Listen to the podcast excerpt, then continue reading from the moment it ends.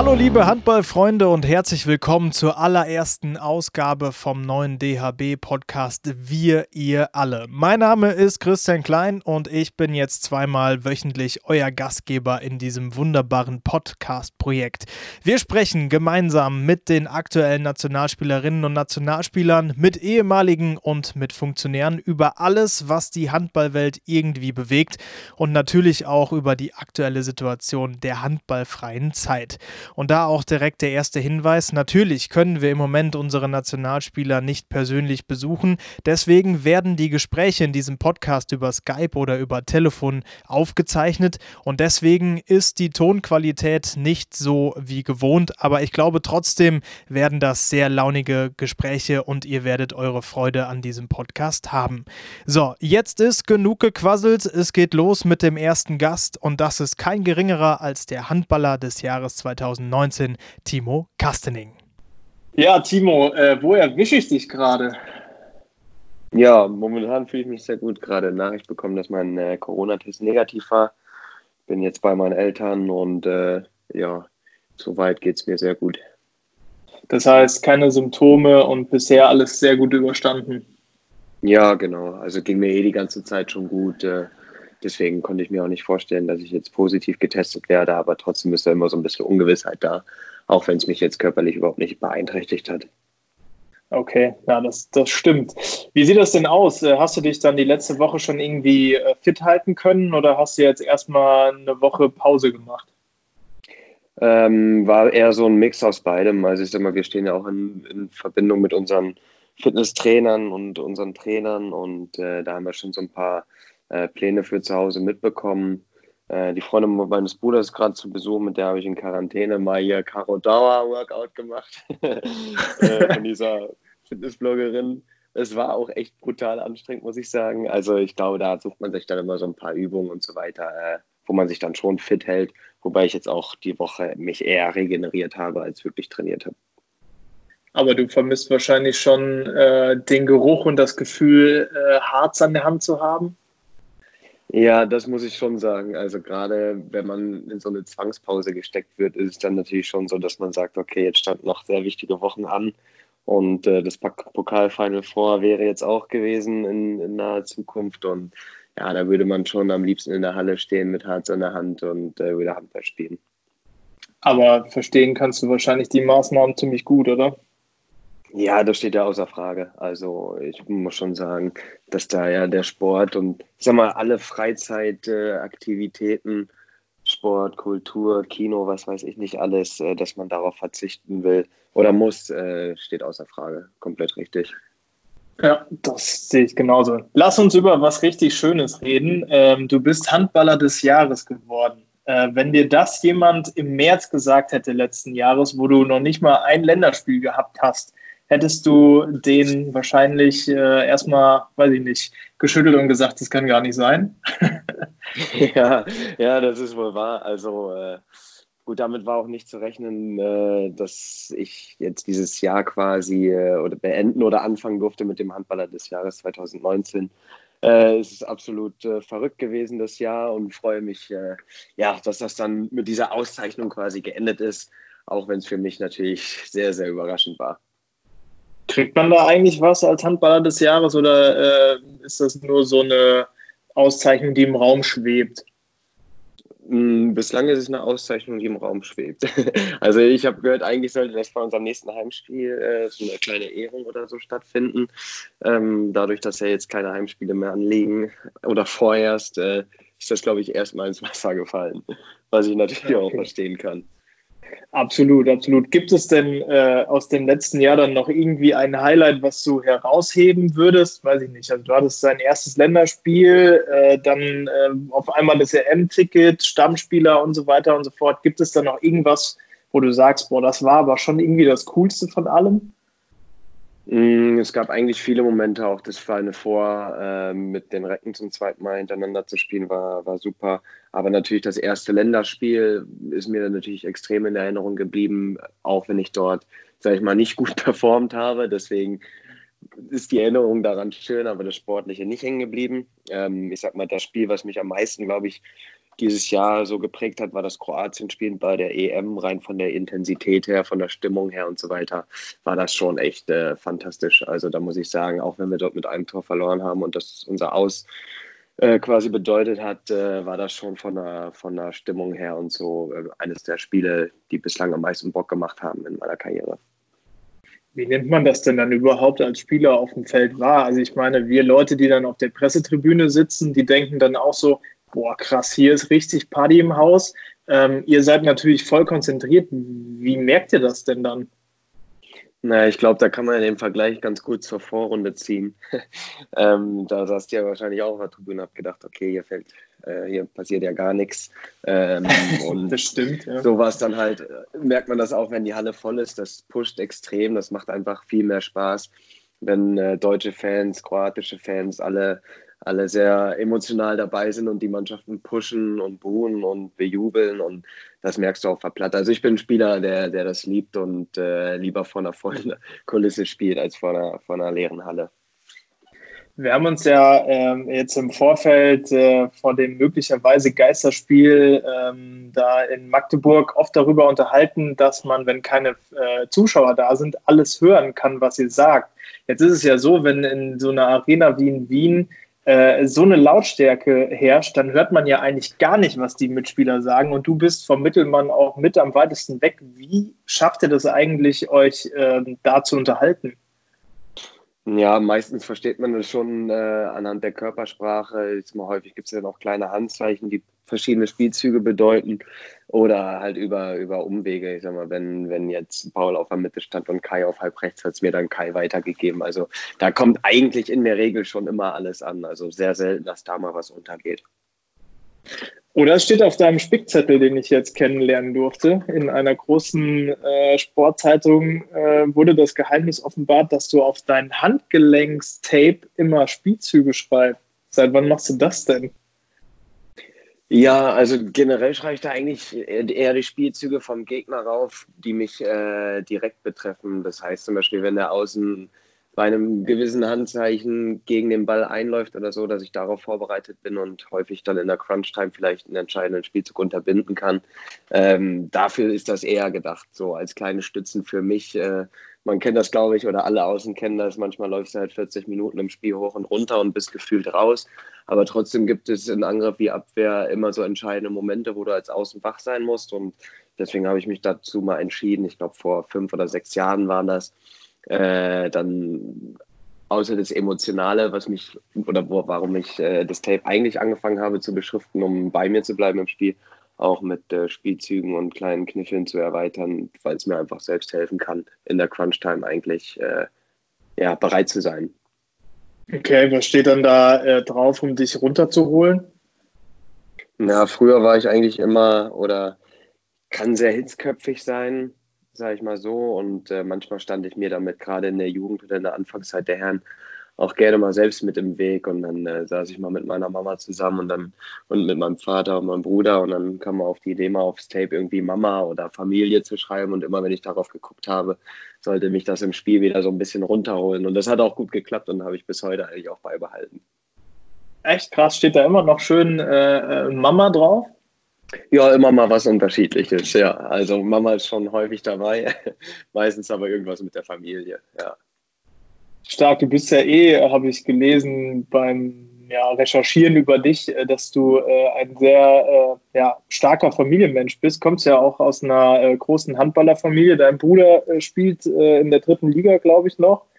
Genau. dein Vater ist da der sportliche Leiter. Gab es eigentlich eine Alternative zum Handball bei dir? Äh, ja, ist eine gute Frage. Also ich glaube, ich wäre oder bin mit dem Handball schon ganz gut äh, da gelandet, wo ich hin wollte. Ich habe noch eine Ausbildung bei der Bank gemacht. Ähm, ja, Schule hat mir so semi viel Spaß gemacht. Äh, deswegen bin ich sehr glücklich, jetzt eine Ausbildung zu haben und jetzt äh, ja meinen Fokus auf den Handball legen zu dürfen. Und äh, ich habe eigentlich auch von Fußball über Tennis bis Schwimmen und ich war selbst in einem Musikkurs mal für zwei, drei Wochen, glaube ich.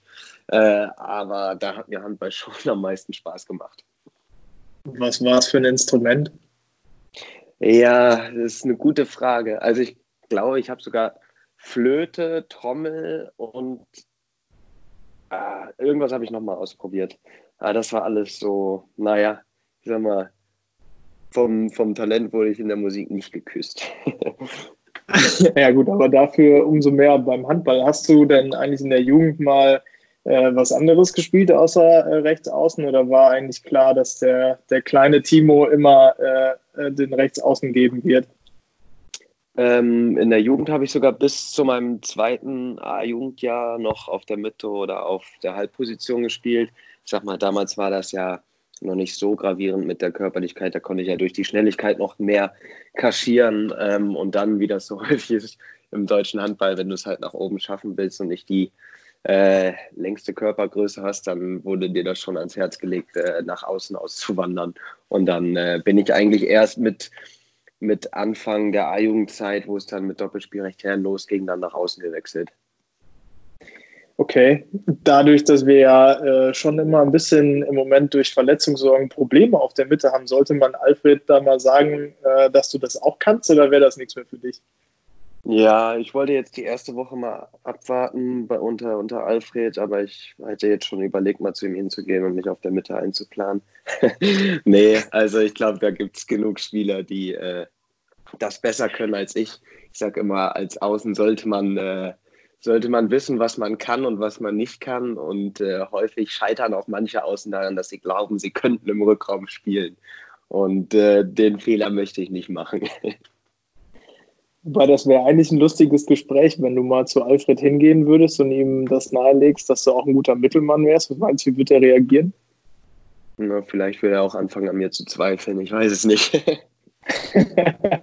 Aber ähm, du hast ja eigentlich auch eine sehr erfolgreiche DHB-Vergangenheit. Ähm, Europameister 2012 und 2014. Ähm, das kann sich ja sehen lassen, ne? Ja, wir hatten damals auch eine echt gute Mannschaft. Also äh, hat eine, oder wir hatten eine richtig gute Zeit mit einem, mit einem guten Team Spirit. Wir hatten echt viel Spaß auch neben der Platte. Äh, ich da an Preuß und so Tong und Ernst und Kohlbacher, Drucks, Wiede, also Ritterbach, da kannst du ja echt etliche Spieler aufzählen, die bei uns dabei waren. Äh, das war schon eine schöne Zeit, ja. Und ich habe äh, gelesen, als ich äh, dich äh, gegoogelt habe, dass es da eine Geschichte mit einem Bruder Tack gibt. Den, äh, das euer Maskottchen gewesen sein soll. Was hat es denn damit bitte auf sich? Oh ja, das ist, ich glaube, bei der ersten EM unter äh, Pitti entstanden, der damals unser Coach war. Da hatten wir einen Vorbereitungslehrgang äh, in Österreich, wo dann auch die Europameisterschaft stattgefunden hat. Und äh, da waren wir in dem Hotel auch schon, wo wir während der EM untergebracht wurden. Und äh, ja, da hat er dann auf einmal so eine Holzfigur ausgepackt und meinte, dass auf einmal, das wäre unser Maskottchen und wir müssten darauf aufpassen. Und der Hotelier meinte, wenn wir das Ding gewinnen, dann können wir, können wir den Bruder Tack behalten. Und äh, ja, dann haben wir die Mannschaft oder hat die Mannschaft den quasi so behandelt, als wäre es unser kleiner Ziehsohn. Am Ende hat er dann auch äh, mitgefeiert und mitgetrunken, auch mit der Mannschaft, als wir dann den Titel geholt haben. War eine witzige Story. Also Pitti war eigentlich immer für kleine kuriose Geschichten immer sehr gut zu haben. Habt ihr den dann wirklich mitgenommen oder habt ihr dem Hotelier wieder zurückgegeben? Äh, nee, den haben wir wirklich mitgenommen und ich weiß gar nicht, wer den hat, aber den gibt es meiner Meinung nach noch. Müsste man mal Pitti fragen. Ich glaube sogar, der hat den zu Hause. Oder, Oder vielleicht am alten Physio Roland, ich weiß es gar nicht. Vielleicht hört ja einer zu, der weiß, wo Bruder Tack steht und kann uns mal irgendwie erklären, äh, wo der ist. Vielleicht wäre das ja was auch für äh, jetzt die A-Nationalmannschaft oder habt ihr da irgendwelche Maskottchen schon, die mit euch rumreisen? ja, nicht, dass ich wüsste. Also äh, ich weiß auch nicht, ob das mit der Maskottchenzeit jetzt noch so hip ist. ähm, ich müsste mir den jetzt auf jeden Fall nicht immer in den Koffer, immer in den Koffer packen, ähm, aber vielleicht erklärt sich ja jemand dafür bereit. Kann sie ja mal fragen in der Mannschaft, ob da jemand Lust drauf hat. Ja, ich glaube tatsächlich, das Argument mit dem kein Platz im Koffer äh, zielt dann doch äh, relativ äh, stark. Ähm, Du wohnst, glaube ich, die ganze Zeit schon immer in der Region rund um Hannover. Äh, ab Sommer sieht es dann anders aus. Ähm, dann geht es nach Melsungen. Ähm, hast du da Respekt vor? Freust du dich nur darauf? Ähm, wie, wie gehst du mit dem Gedanken um? Ja, auf jeden Fall ist schon so eine gewisse Vorfreude da. Natürlich jetzt ungeachtet der Situation, die wir gerade im Land haben, ähm, freue ich mich wirklich darauf, mal, sage ich mal, aus meinem Nest äh, rauszukommen, weil bisher, ähm, ja, kann man schon sagen, dass ich so ein kleiner Heimscheißer bin. Und äh, ich glaube, das wird mir mal gut tun, mich in einem neuen um Umfeld zu beweisen, Persönlichkeit oder meiner Persönlichkeit wird das, glaube ich, gut tun, da mal rauszukommen, äh, es wird mir vielleicht auch ein Stück weit selbst zu zeigen, dass ich es nicht nur in meiner Komfortzone kann. Und äh, deswegen freue ich mich darauf. Die Mannschaft macht mir einen sehr guten Eindruck. Ähm, ich war jetzt auch schon mal da, habe mir Wohnungen angeschaut. Die Stadt, äh, ich glaube, da kann man äh, kann man es auch aushalten in Kassel. Deswegen äh, überwiegt die Vorfreude, auch wenn ich natürlich weiß, dass ich hier in Hannover äh, ja ein bisschen was zurücklassen werde. Ja verständlich. Jetzt ist es aus DHB-Sicht natürlich auch so, dass äh, dann auf der Rechtsaußenposition zwei Nationalspieler spielen werden mit Tobi Reichmann. Habt ihr schon mal über die ganze Situation gesprochen, dass ihr euch jetzt nicht nur bei der Nationalmannschaft äh, um Stammplatz bettelt?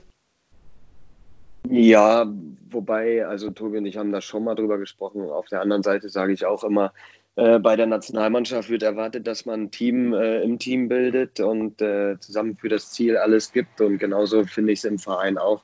Keiner von uns wird 34 Spieltage überragend oder 34 Spieltage schlecht spielen. Ich glaube, wichtig ist einfach, dass wir, dass wir gut miteinander auskommen, dass jeder spielen möchte und äh, dass es auch akzeptiert wird, wenn einer mal gerade eine gute Phase hat oder eine schlechte Phase hat, dass der andere einspringt. Und so verstehe ich eigentlich, ähm, sag ich mal, die Zusammenarbeit äh, auf gewissen Positionen. Und äh, ich glaube, ähm, da habe ich mit äh, Tobi Reichmann ein sehr gutes Beispiel, der das, glaube ich, auch schon in Kielce mit Ivan Schupic äh, zur Champions League äh, gebracht hat. Deswegen glaube ich kaum, dass ich da groß auf Tobi zugehen muss. Der wird da schon äh, wissen, wie das geht. das klingt auf jeden Fall äh, alles äh, sehr bodenständig, was du einem hier erzählst, mit der Ausbildung noch dabei. Du bist immer noch oft zu Hause. Äh, beschreibt bodenständig dich am besten?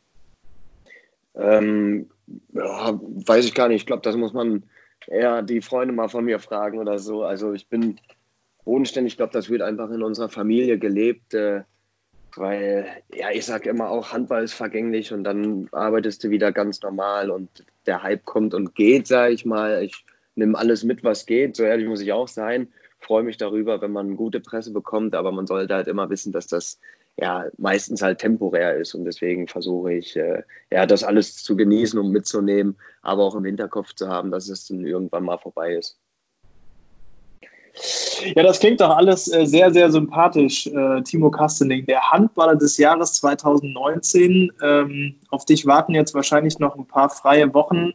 Hast du äh, dir schon äh, irgendwie was Besonderes noch äh, vorgenommen, was du im Haushalt erledigen musst oder lässt du jetzt erstmal alles auf dich zukommen? Mm, ja, eher in meinem Haushalt in der Wohnung in Hannover passiert nicht mehr so viel, dadurch, dass ich ja auch zum 1.6. dann gekündigt habe. ähm, aber ja, zu Hause bei meinen Eltern gibt es eigentlich immer was zu tun. Also, ja, was will man jetzt auch anderes machen? Ich kann jetzt nicht den ganzen Tag in der Wohnung liegen und Netflix schauen. Ich glaube, da wird man dann auch mit der Zeit bekloppt. Äh, ich habe äh, jetzt mal wieder angefangen, äh, Spanisch zu lernen. Äh, das habe ich letztes Jahr mal für vier Monate gelernt und äh, ich glaube, jetzt ist ja auch Zeit da, um das nochmal ein bisschen aufzufrischen. Das stimmt wohl. Dann äh, sage ich vielen, vielen Dank für deine Zeit und ich würde jetzt äh, gerne mich auf äh, Spanisch verabschieden, aber ich kann nur Hasta la vista, äh, hasta la vista, amigo, ist das richtig? ja, so halb. wir sagen, sagen wir einfach Adios. genau, Adios. Vielen Dank. Ciao. Alles klar, ciao, ciao. Soweit also Timo Kastening. Ich könnte mir schon vorstellen, dass das ein Kracherkonzert wird, wenn Timo vor der ganzen Mannschaft auf der Blockflöte einen zum Besten gibt, oder? Ich hoffe, die erste Folge hat euch gefallen und wenn ihr mögt, dann hören wir uns am Donnerstag um 19 Uhr schon wieder. In der zweiten Folge zu Gast ist dann Emily Bölk. Wenn ihr mögt, dann lasst uns auch gerne ein Feedback da, wie euch diese erste Folge gefallen hat. Einfach kommentieren in unserem Instagram-Account oder auch auf Facebook.